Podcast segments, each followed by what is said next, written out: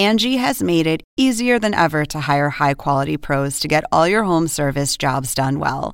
Just bring them your project online or with the Angie app, answer a few questions, and Angie will connect you with local pros who match your specific needs. Or book a service instantly at an upfront price. So join the millions of homeowners who use Angie to care for their homes and get your next home service job done well. Download the free Angie mobile app today or visit Angie.com. That's A N G I.com. Welcome to an HBO podcast from the HBO Late Night series, Real Time with Bill Maher. Start the clock. Good afternoon. At the tone, time will be Real time.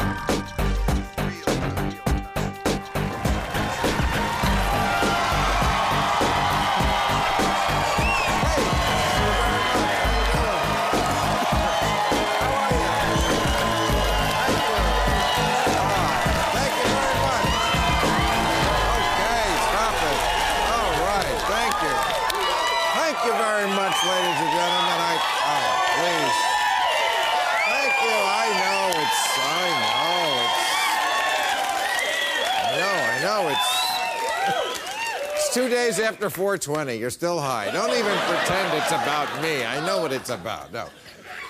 Well, what a week. It was the New York primary this week, and uh, I don't know if our audience is going to like this, but the conventional wisdom now is that it's just Hillary and Trump. Those are our two choices. And uh, yeah, Hillary, they both won big. Hillary, so stoked. She was drinking hot sauce right out of the bottle.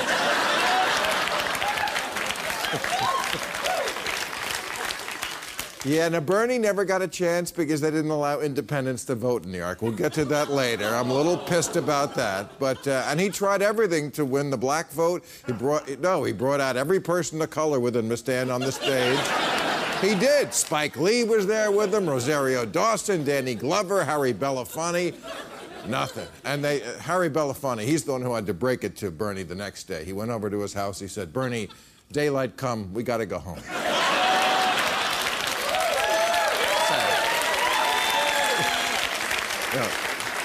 But uh, now they say Trump and Hillary, you know, they're pivoting to the general election. They're trying to be more presidential. Uh, Trump is trying not to tweet all the time at night, and Hillary is trying not to laugh like she just tricked Snow White into eating poison.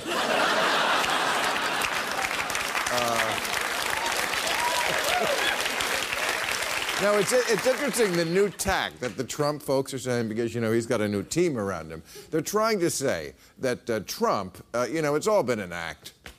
He's really very presidential, very reasonable guy. He'll be different after the nomination. Okay, so let me get this straight. The last 30 years as the world's biggest douchebag, that was just to get us ready. Oh, please. This idea that this guy could ever change his stripes, that he could be presidential. Yeah, because on election night, Tuesday in New York, for three minutes, he went on stage and he did act like a normal human being, and he didn't urinate on the whole audience. And he called Cruz senator instead of Lyin'. It lasted three minutes. It's like you can make a chimp ride a tricycle for a little while.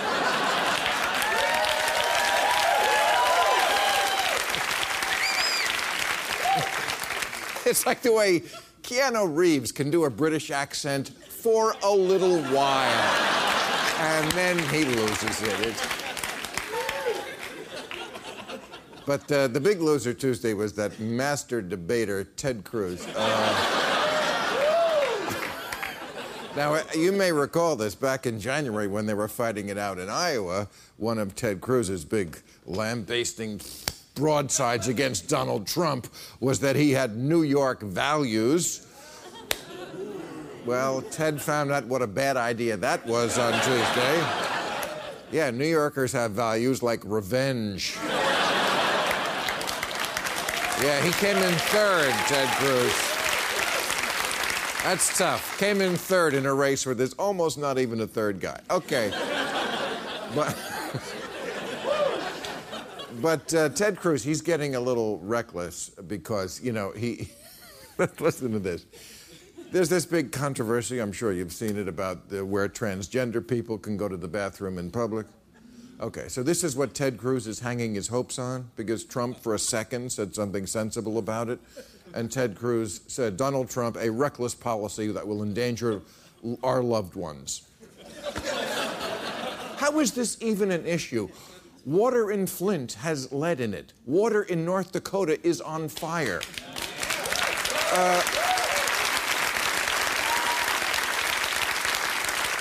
Water in California is non existent. Who cares what bathroom a transvestite is in when water comes out of there? Whatever. I, uh, every, I mean, it's amazing the way everybody is having to talk about this issue like it's an issue. The Obamas were in London today lunching with royalty. Amazing. England's Elizabeth II has been on the throne since 1952. Turned 90 today. She weighed in on it. She said, I don't know what all the fuss is about. I'm an old queen and I pee wherever I want.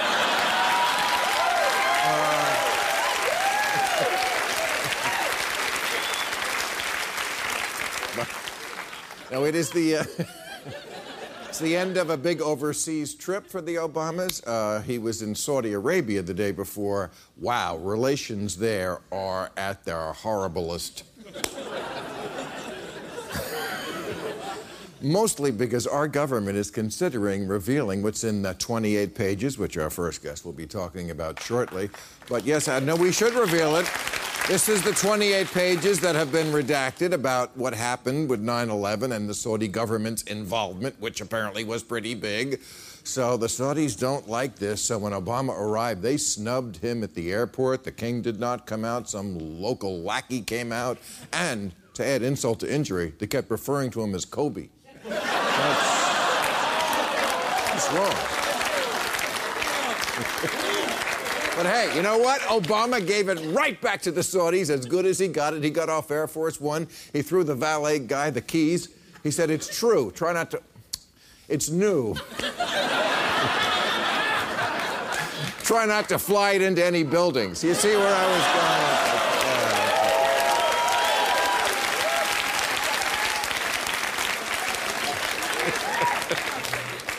And, uh, and here's the great feel good story of the week Harriet Tubman is going to be on the $20 bill. You saw that? Yes. That's right. Interesting. Harriet Tubman, if you don't know, was the, the woman who led many slaves to freedom. She was a slave herself. Andrew Jackson, a former slave holder, had been on the 20. Now he's going to be on the back of the bill. It's, if you hold it up to the light, it looks like he's chasing her. And- but I think this is awesome. I mean, they should make a movie about Harriet Tubman's life, right? Just, just not by Quentin Tarantino. I, I don't want to see Harriet Tubman going, "Hurry up, motherfuckers!" All right, we got a great show. Van Jones, Lesley Stahl, and Charles Cooke are here, and a little later we'll be speaking with Thomas Middleditch from Silicon Valley. But first up, he is the staff writer for The New Yorker and playwright whose play entitled Camp David opens next month in San Diego. Lawrence Wright is over here. Great to see you again. How are you, sir? All right, we love to have you on this show, Lawrence, and you know why we have summoned you here today, because as I was saying, the president was just in Saudi Arabia. You're an expert on this.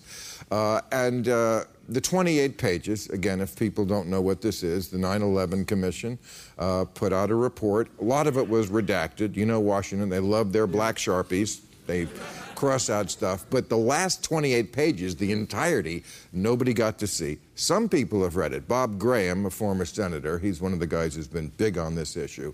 He said the Saudis know what they did, and we know what they did. What'd they do? Those 28 pages are about the Saudi support network for the hijackers who came to America. The Saudi government. Well, it was. There are members, that, there are people implicated in those 28 pages that are in the Saudi government. Uh, one person would be Prince Bandar, who was the ambassador to the U.S. at that time. And uh, his wife sent money to some of the facilitators that were helping. But it, there's also an agent. I mean, I saw the 60 Minute. This is an open. Yeah. It's such an open secret. It was on 60 Minutes. Right. Lesley Stahl could probably tell us about it. But uh, it said that you know the hijackers had no money. They didn't know where they right. were. They barely spoke English, and they somehow, just out of coincidence, ran into a Saudi agent here in Los Angeles. Right. Okay. Well, come on. Isn't that the smoking gun? This happened in January of 2000, 20 months before 9 11. Yeah. And there are two reasons why those pages haven't been released. One is it's going to em- embarrass the Saudis, the other is it's going to embarrass the American intelligence community. And You know, think? the CIA, CIA found out about these hijackers being in, they Well- came to LA and then they went to San Diego. They found out in March of 2000, they knew that Al Qaeda was here. And this is back when George Tenet said we're at war with Al Qaeda and all this sort of thing. And the inspector general at the CIA said Okay. 50 to 60 people in the CIA knew about it. Okay, but I get it. We're at war with Al Qaeda. We weren't supposed to be at war with the Saudi government. Right. That's our allies. I mean, I, this is what I don't get about frenemies. You know, uh, I mean, like when Saddam Hussein in, invaded Kuwait, the Saudis shit their robes because they were next. Mm-hmm. Right. Who came to their aid? Uncle Sugar. Yep. Okay. So, and yet they attack us? Yeah. I don't get that. Well, when you say ally, I, the word ally in the Middle East it probably should just be subtracted from the language. Uh, you- Obama in that Atlantic article used the term so called allies, which I think is a better term because we don't share the principles or the interests or many of the objectives with Saudi Arabia or many of the countries in that region. So it's, it's just not correct to say that they're our allies. We have associations with them. We have some common interests. But I think it's time, That- that- that's a lot to overlook if they were responsible for 9 11. Exactly. Uh, es- Especially since if we know that it was the Saudis who attacked us, wow, that makes the Iraq war even worse. yeah. I mean, right? Yeah. I mean, lots of people have always said, well, we attacked the wrong country, but now it's pretty, pretty out there. We definitely attacked the wrong country, and there was a, an Well, actual right well, country. I'm not in favor of attacking Saudi Arabia. I, I, there's one lesson that I've learned from spending a lot of time in the Middle East is things can always get worse. Right. And, uh, I think that if you decided to remove the royal family, which I would love to, I have no, I hate royalty, the whole idea of it. But you know, look what has happened uh, to the Even the. Queen, it's her 90th birthday. I'm sorry, Queen. yeah, that's true. uh, but uh, it, you know, the idea of removing uh, the Saudi royal family is probably not a good one. No, I'm not saying we should. Re- well, yes, because you know what? It would be worse. Yes. We've learned that lesson in Egypt. We've learned that lesson in Iraq. We've learned that lesson in Syria. Well, learned obviously is not what we've done. Right. right. But I mean, in, in general, I feel like Saudi Arabia is the extreme example of the problem many liberals have with Islam in, in general. Yeah. You know, it's a little complicated. Um, it's Muslims who are oppressing other Muslims. Right.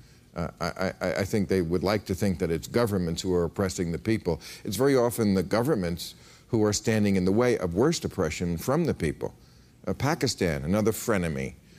You know, they, the Pakistan passed a no child marriage law. You can't marry children. Right. Did not go over well with the people. Yeah. The teabaggers found that to be a meddling government getting involved, a meddling federal government stopping us from marrying children. So it's a little it's a little tough to decide whose side we're on, right? You know, Pakistan and Saudi Arabia, I think, are the two worst examples of countries that we call our allies. But especially with Saudi Arabia, you know, it is not a state sponsor of terrorism, but it is a state sponsor of religious fanaticism. In the last 50 years, they have transformed the world of Islam. It's not just in And Saudi Arabia. And you Arabia. really make a mark a difference between the two? Oh, yeah.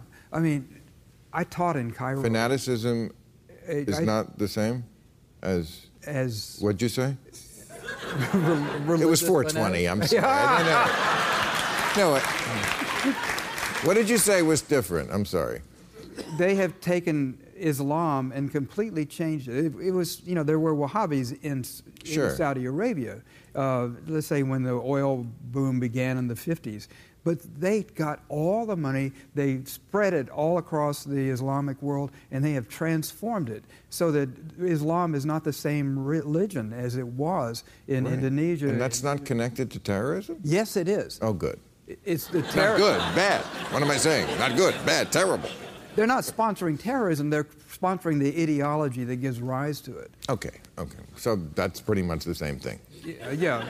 they're not sending money maybe to Right. uh, ISIS, but they are sending volunteers. to Which is ISIS. crazy because it's it's going to bite them in the ass. It is- Because who is on uh, ISIS's shit list right behind us? Right Saudi Arabia. exactly. It was on Bin Laden's shit list. Yeah. Because he knows the royal family behind closed doors, drinks scotch and gets pussy. That's absolutely true. And if- Absolutely true. This guy said. Okay, so- Saudi Arabia is a family-run enterprise. yes. And uh, well, you know, it's a theocracy. no, it's not No? exact. Iran is a theocracy. Saudi Arabia is a family condominium, and and they have an agreement with the clerics that allow them to stay in power. So it's a partnership. But, uh, but they allow the clerics to go crazy. And you can only re- really worship one thing. you see distinctions where I don't. the- there's in Saudi Arabia, you you believe you know this central Wahhabi idea. There are Shiites that are pretty much you know oppressed in that country, but there's you can only believe one thing. You can believe it more or less. Right. And if you believe it less, you're kind of subtracting yourself. If you're competing for power, you believe it more, and that's why the cable. And those don't seem like values America should stand by. And now that oil is not so much in the equation, do you think we will ever be able to slowly back away from this alliance? I think we are. You know, I think what Right. I think what this these billion dollar weapons sales uh, it really is saying, do it yourself. Right. oh, I wish. Thank you, Lawrence. You're always very enlightening on this and every subject. Lawrence Wright. All right, let's meet our panel.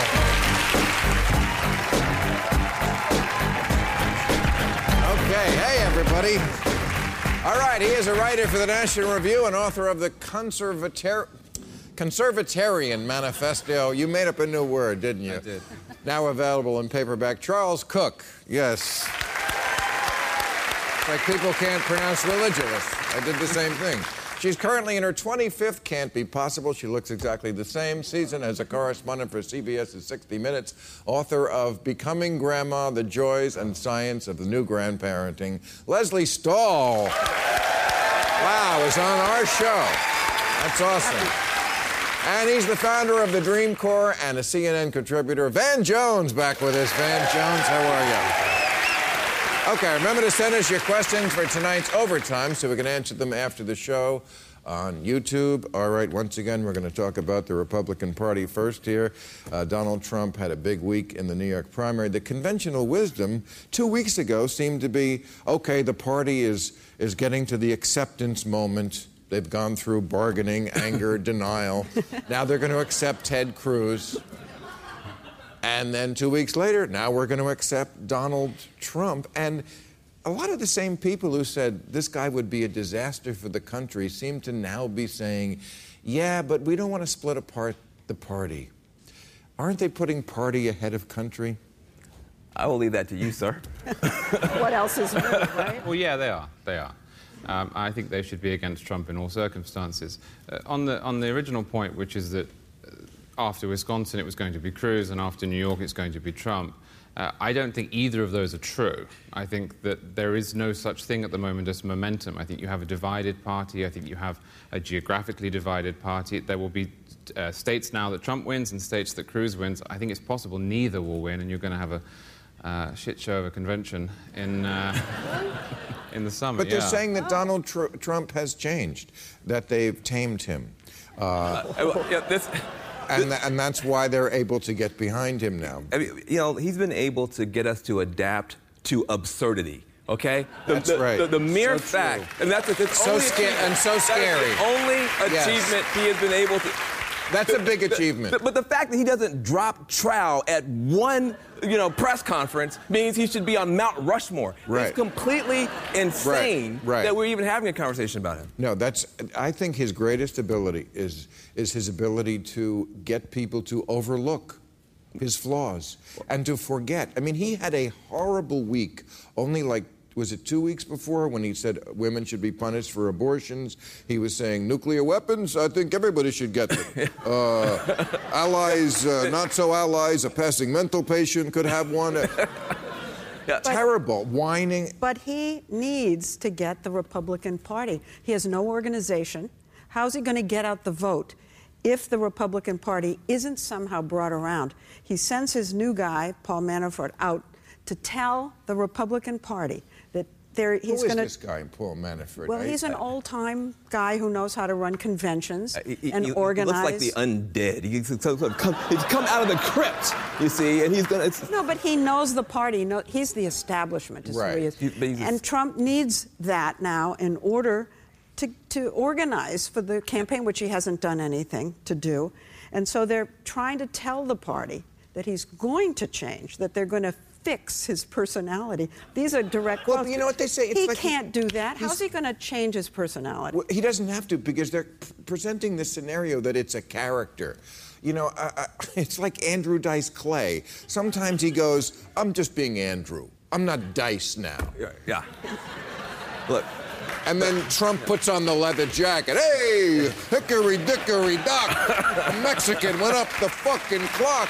Oh, that's just that's just Dice, but that's not really Donald Trump. Let me say something though. It, it is important for liberals not to get too happy to put him down. Just because to put Trump down, I'll tell you why. He can win the presidency.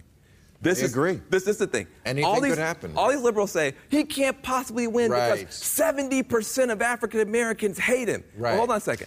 That means no, no. Well, well uh, yeah, I- slow clap, man. Like that's that's true, but. You should you should be less happy. You should be terrified Right. because that means 30% might be open to them, which means Dennis Rodman. Loves him. now look, we live in LA. You can't say that. we, we want- we don't want. So listen, right. here, but, but listen, seriously. If 30% of African Americans are open to him and half of those vote for him, he's president. In other Right. words, African Americans have to vote 90% against him. So if 70% are against him, we're going to lose. So people need to calm down and get no. People need to freak out. Can I ask about Trumponomics, if I may call it that for a second? Because, you know, the, the, the big selling point for Donald Trump is he's rich, so he must be a business genius, though he knows nothing about money.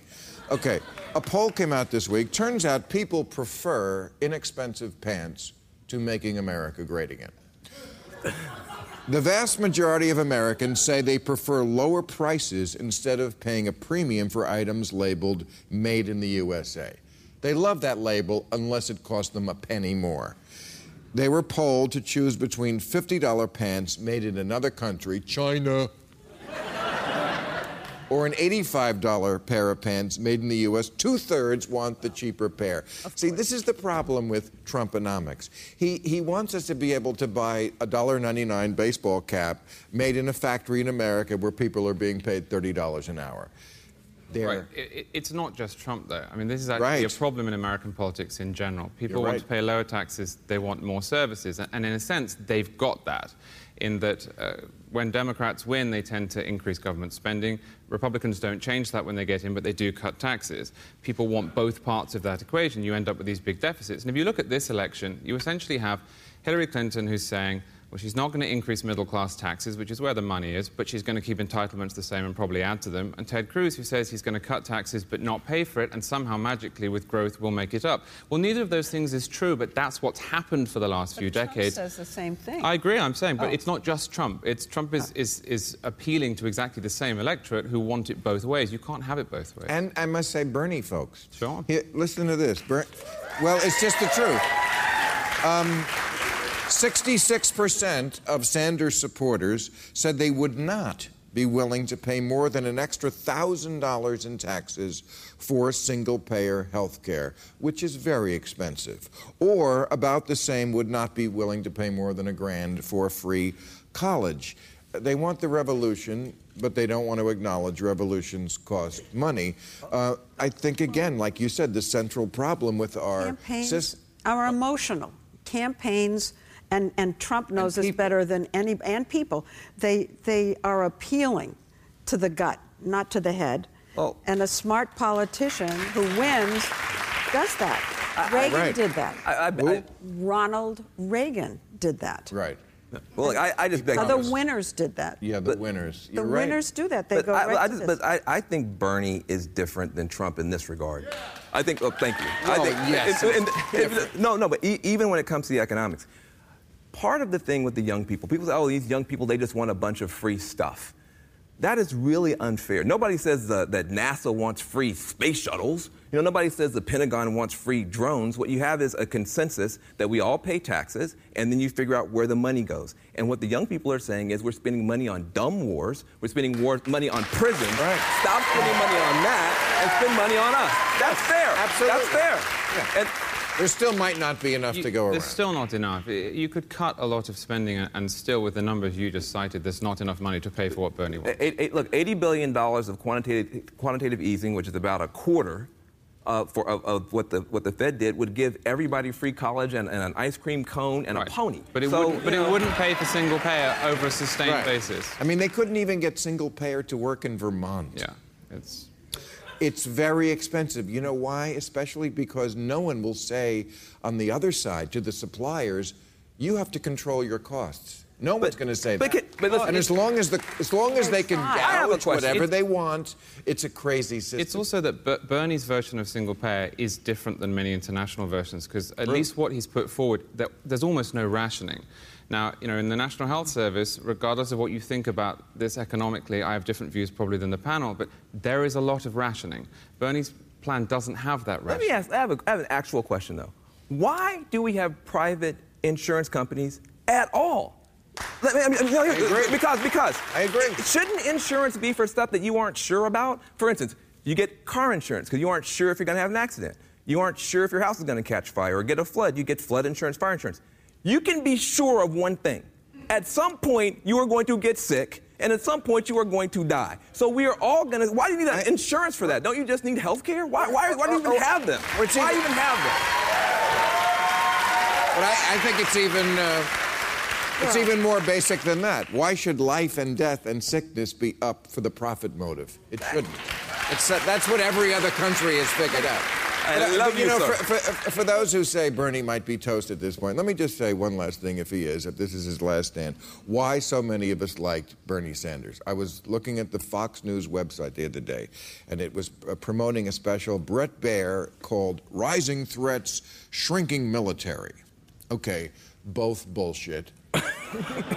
Is ISIS a threat? Yes.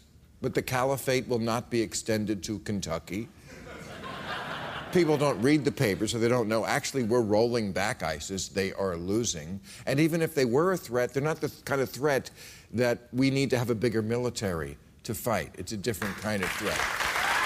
And, uh, and of course, our military is not drinking. We have the most ridiculous rock with your cock out mass.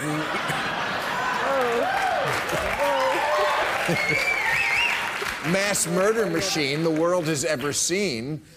So, who at the debate would stand up and And say that? Uh, no one. No, but when, when Ted Cruz or Donald Trump says we need a bigger military, who is going to challenge them? Hillary Clinton? I don't think so, but Bernie would. Bernie would. That's why we like Bernie Sanders. She would not because she's the not. biggest hawk Right. in the entire Yes. lineup of people running. But That's I have right. a question for, for everybody. Can I ask a Yes, question please. since that's my job? Right. why why have we so many people that nobody likes? I used to think the, the candidate who was the most likable was going to get elected. That's out the window. Not what how happened America. here? Not how America works anymore. They've Why done is it not how. America works anymore? Because it's a hate fuck election. Because it, It is. It is. It is. It's true. No, but if you if you're not liked, if you're not liked as a leader, Right. it becomes very, very, very difficult to govern. It does. Likability They- is why the Congress votes for. It's really an essential. These two. Trump and Hillary, by the way, Yeah. have the biggest unfavorables Ever. Ever. Like they are below the last five losers in the last five presidential. I read that. I read that very thing. Now, but Hillary, I hate to say this since I wrote this book, but I found out that people would, if she used her being a grandmother more often, it would soften her image because grandmothers have this wonderful, yeah, but they have a, a Are maternal. you a new grandmother? Is that what? I'm a new grandmother, wrote a book about being a grandmother. But I looked into this about whether her being a grandmother would help her with the likability Well, of issue. course. And it would, and Who- she's who not grandmothers? Exactly. So why isn't she using it more?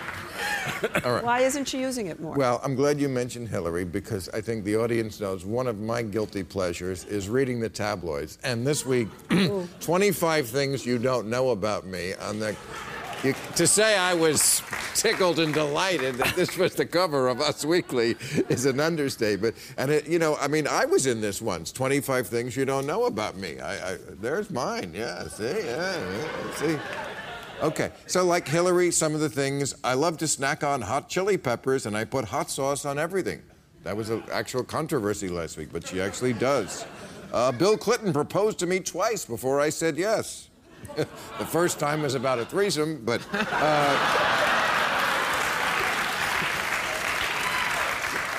Uh, when I was a girl, I wrote to NASA to ask if I could become an astronaut. They wrote a very polite letter back saying they didn't take girls. They're going to regret that in about a year. Uh, I am and always will be a Beatles fan. I also really love Adele because I'm trying to get the millennials. Okay. Uh, but, you know, we have something called equal time in America. So now the other candidates are getting their 25 things you don't know about me. Uh, yeah, here's uh, Ted Cruz is coming out next week. Here are some of Ted Cruz's 25 things you don't know about me. I spent my entire freshman year of high school stuffed in a locker.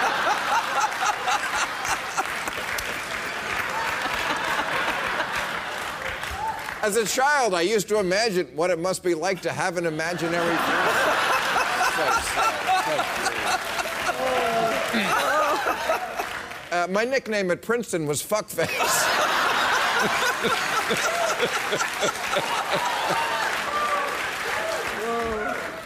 My favorite Beatle is whoever your favorite Beatle is, if it would help you like me.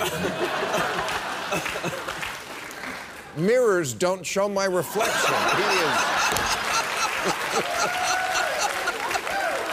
Uh, I named the stick up my ass Hank.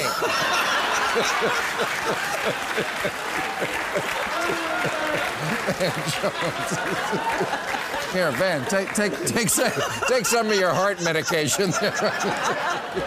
You're gonna be off the air, man. Why, what'd you hear? My Cuban half once robbed my Canadian half at knife point. My children love to play hide and seek, sometimes for weeks at a time. Jesus once descended from heaven just to punch me in the face. and of course, I smell with my tongue. All right.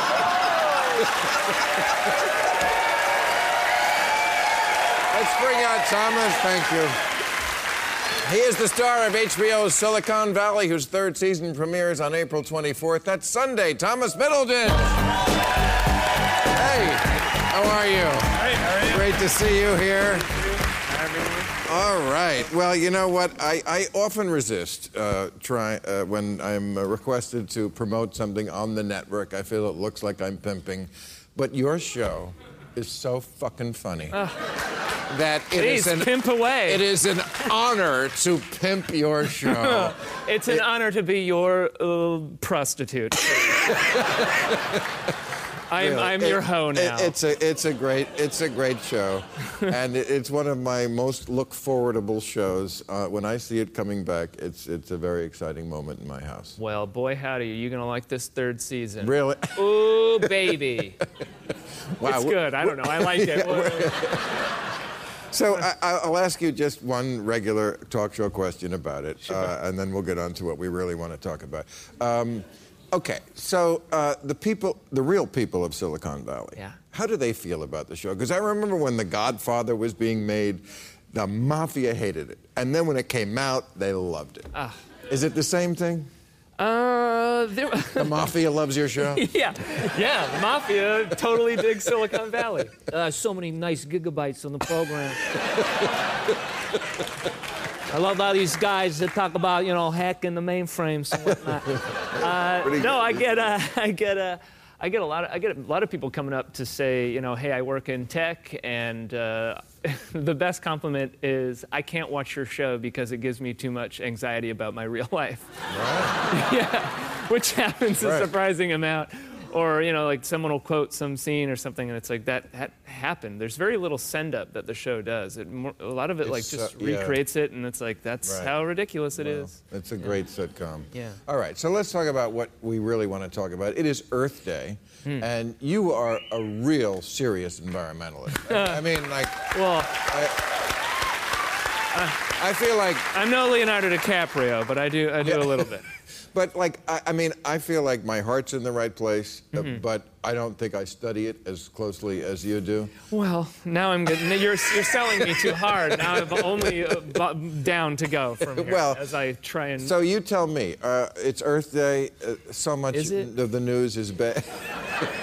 you didn't even know that. Wow, I, I really read the notes wrong. Yeah. Uh, no, are you hopeful? I mean, is there anything to be optimistic about? Is it too late?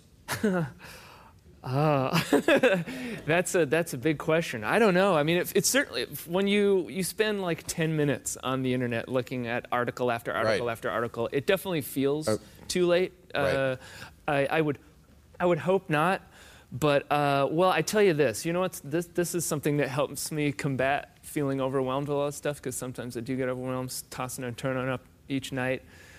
Uh, do you guys all remember the Neil deGrasse, reboot, Neil deGrasse Tyson reboot of Cosmos? At one point, at one point, he lays out, you know, the vastness of Right. time on this big sort of like solar map, you know, because you Sure. measure how old everything is with light and all that kind of stuff. And he says, oh, it's just trillions and trillions of years, and here's us. It's like a blink. It's a sliver in this whole thing. And you know, if you're ever worried about climate change, just just know that regardless of what happens in a million years, uh, no one will care because we'll be gone anyway.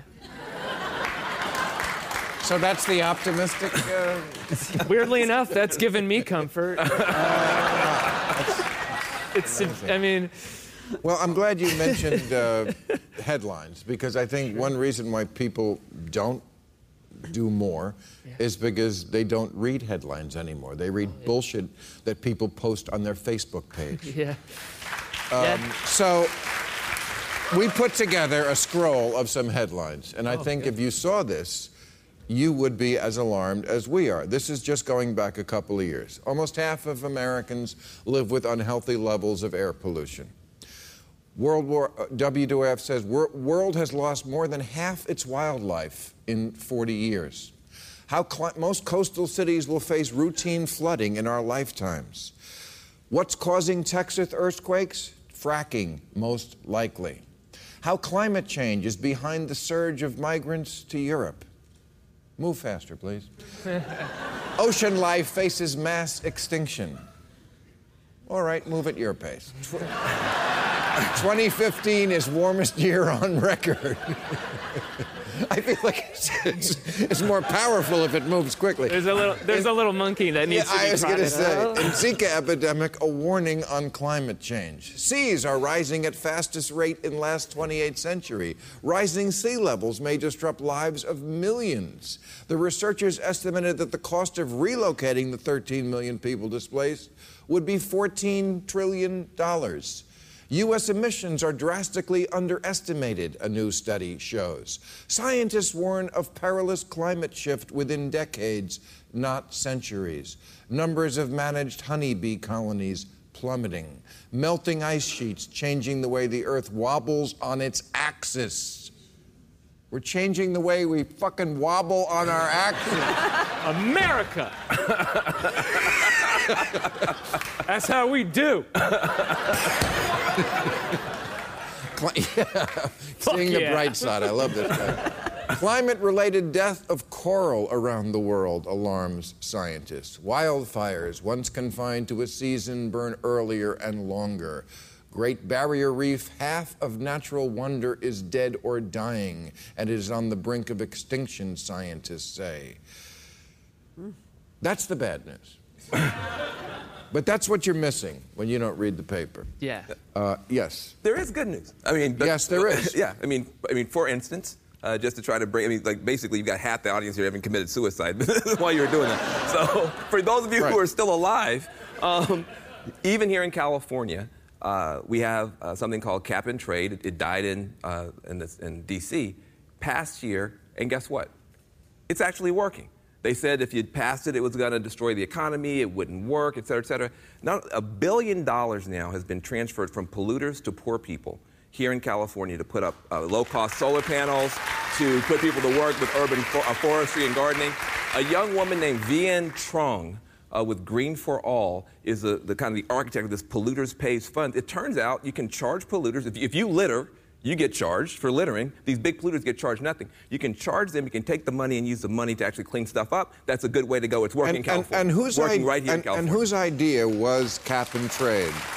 Cap and trade came, came from the Heritage Foundation. Came from the It Republicans. came from the Republicans, and John McCain They used ran to on be it. for it when they were. So did George Bush the first. Where did this idea that global warming isn't real come from? Who, who started that and how did it spread so quickly? Ooh, uh, I have to cop to something. Uh, I don't know if this is the show to do it. Said a couple No, no, things no. in the late Yeah, no, 80s. no, I was no, a kid. No, no. no. No, but but No, we are the only The oil civilized nation in the world with one of our major parties who just completely doesn't believe it's real. I mean, Donald Trump, where's my Donald Trump? The concept of global warming was created by and for the Chinese in order to make U.S. manufacturing non competitive. For those of you who might sit out if Bernie Sanders doesn't get the nomination, that's Trump.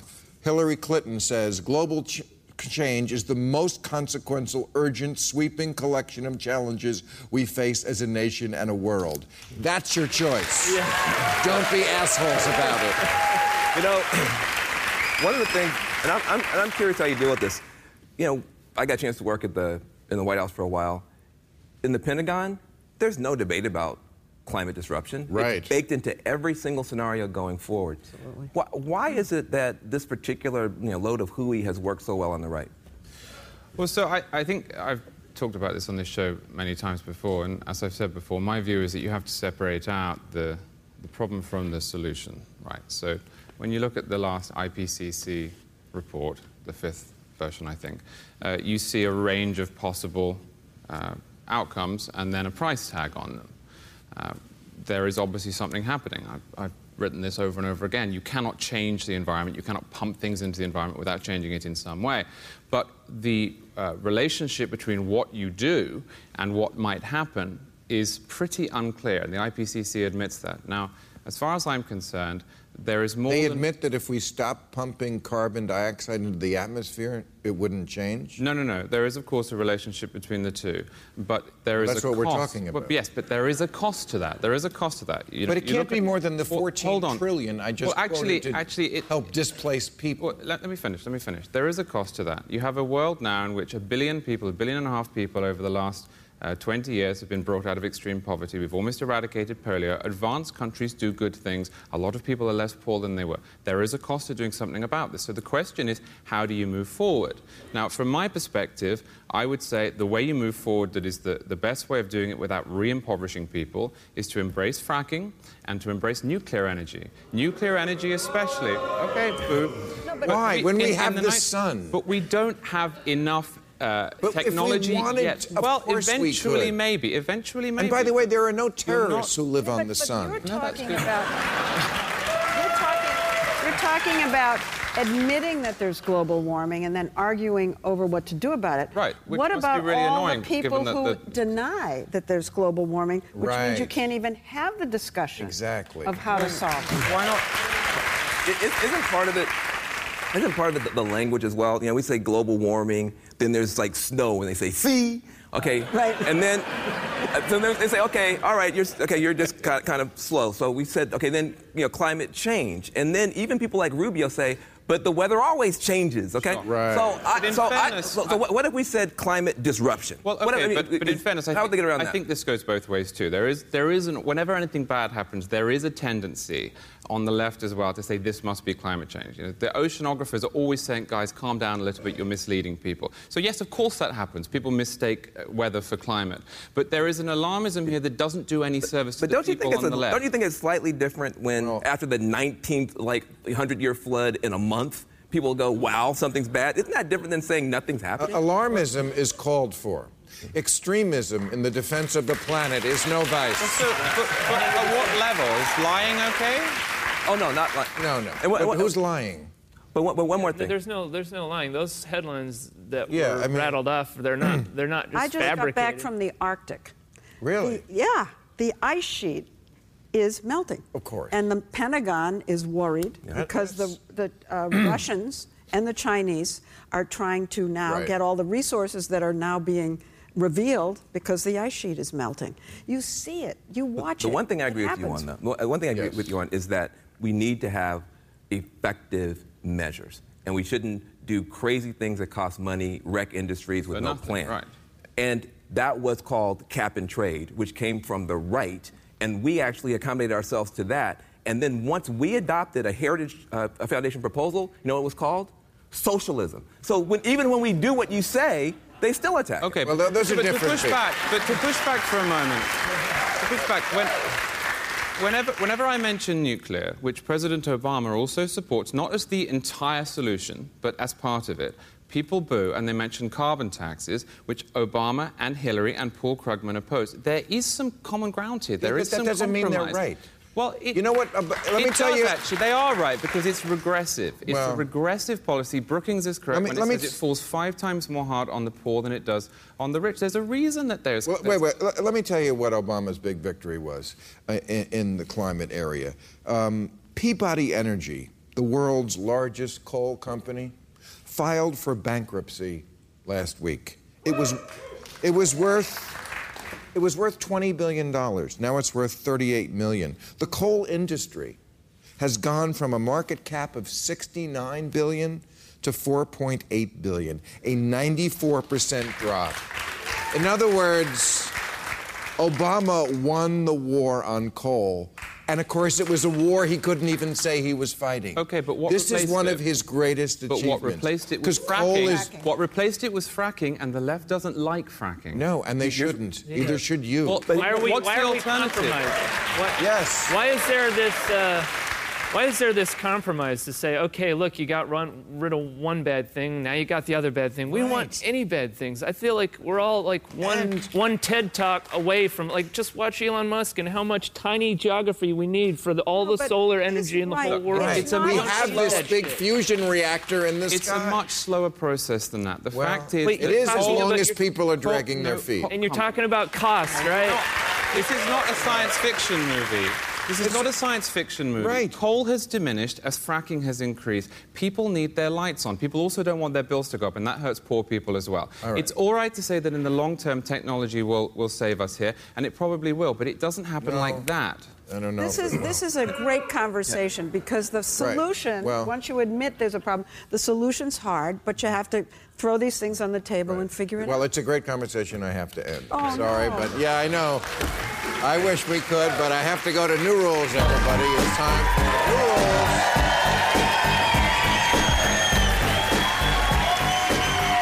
All right, new rule if you don't smoke pot on any other day, don't smoke it on 420. It's like taking up drinking on St. Patrick's Day.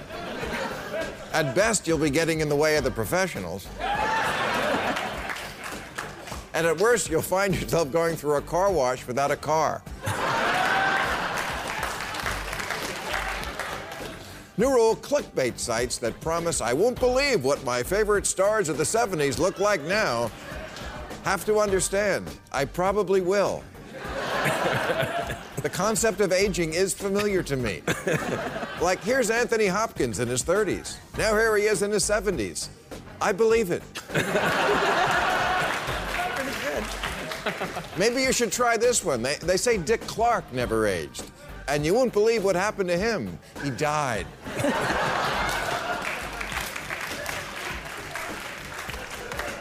New Rule showrooms in Beverly Hills that offer rare and exotic cars like Lamborghinis and Maseratis have to understand that in a city full of wealthy movie producers and successful Persians, those cars are neither rare nor exotic. You want to drive a rare and exotic car in Beverly Hills? Try this 84 Buick Electra station.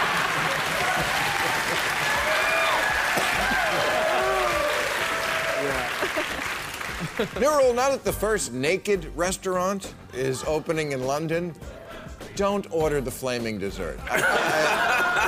what a great new concept in dining farm to table to crotch to hospital. yes, a restaurant where the only response to, can I please freshen your coffee, is fuck no, stay the hell away. Not to mention that awkward moment when you say, waiter, there's some soup in my hair.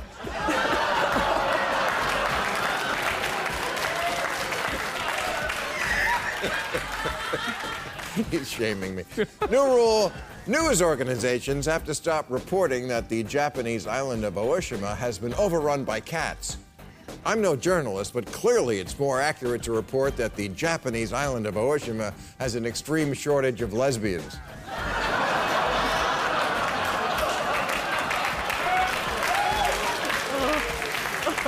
and finally, new rule white people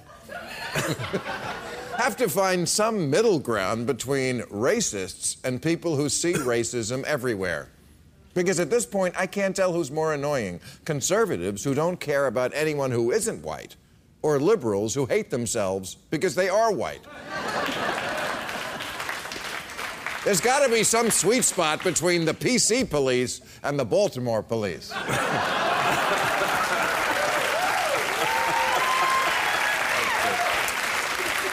Now, I don't know how we got to this place where Caucasians in America are either nonstop apologizing for the unbearable whiteness of their being, or they're Trump voters who somehow have convinced themselves that it's white folks who can't catch a break in America.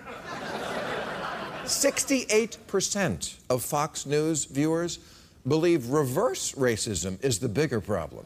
Racism, they say? What racism? Look at all the black doctors on Grey's Anatomy.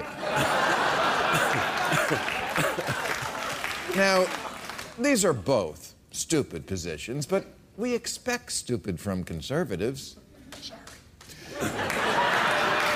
So let me tonight talk to the liberals for a minute. Attention, Whole Food shoppers. Put the kale down we need to have a talk because this idea that being white automatically equals lame is getting out of hand. You know who I'm talking about the kind of person who goes away to some exclusive vacation spot and comes back and says, It was nice, but so many white people. the kind of person who watched the Super Bowl halftime show and tweeted some version of Coldplay just made me sad to be white. Why? Because they're super successful at a job you'd give your left nut to do? I know you're trying to demonstrate to minorities that you're a sympathetic ally by dumping on your own whiteness, but most minority folks could give a shit.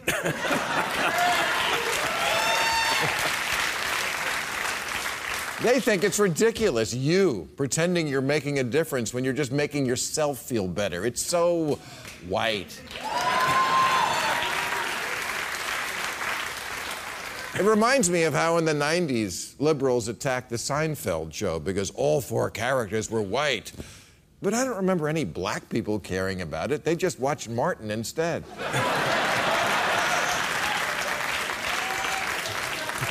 Cut to 2016, and social justice warriors are doing the same thing with HBO's Girls. All her friends are white. Well, I know a lot of white people too. There's just so many in this country.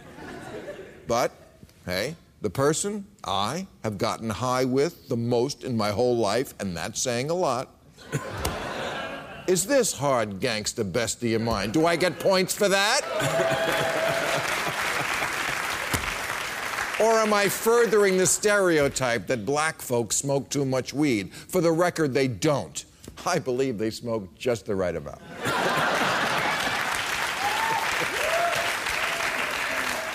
Did you hear that Bernie Sanders said the word ghetto last month and had to spend a whole week explaining that he didn't mean it in a good way?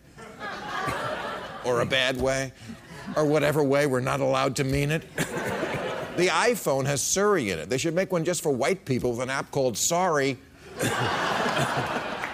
Watch any sitcom, commercial, movie comedy. The go to punchline is always the tight ass, limp dick, docker wearing, tiny penis, bland food eating white guy. White men can't jump, they can't dance, they can't fuck. Really? Even this guy? He's. He's 90 and he still does all of them. and look, I'm not saying being a white male doesn't have its privileges. Of course it does. I'm just saying constantly crapping on yourself doesn't fix anything. It's a perverse sort of narcissism. The more you hate on your own whiteness, the better person you are. I hear it all the time. Check your white male privilege. Okay, you're right. I'm very privileged. I checked. Now what? Should I tweet an apology to Kendrick Lamar while I lop off my cock? I'm, sh- I'm sure that would help because Bruce Jenner was a boob even among Kardashians, but now he has boobs, so she's Rosa Parks.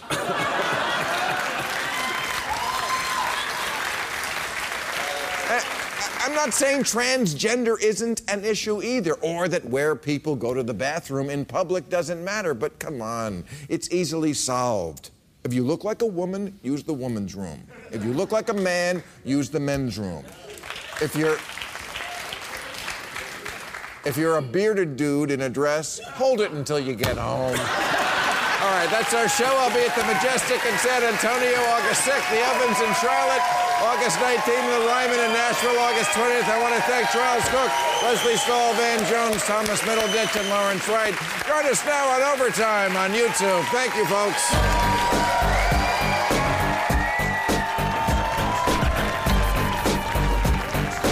Ladies and gentlemen, Catch all new episodes of Real Time with Bill Maher every Friday night at 10, or watch him anytime on HBO On Demand. For more information, log on to HBO.com.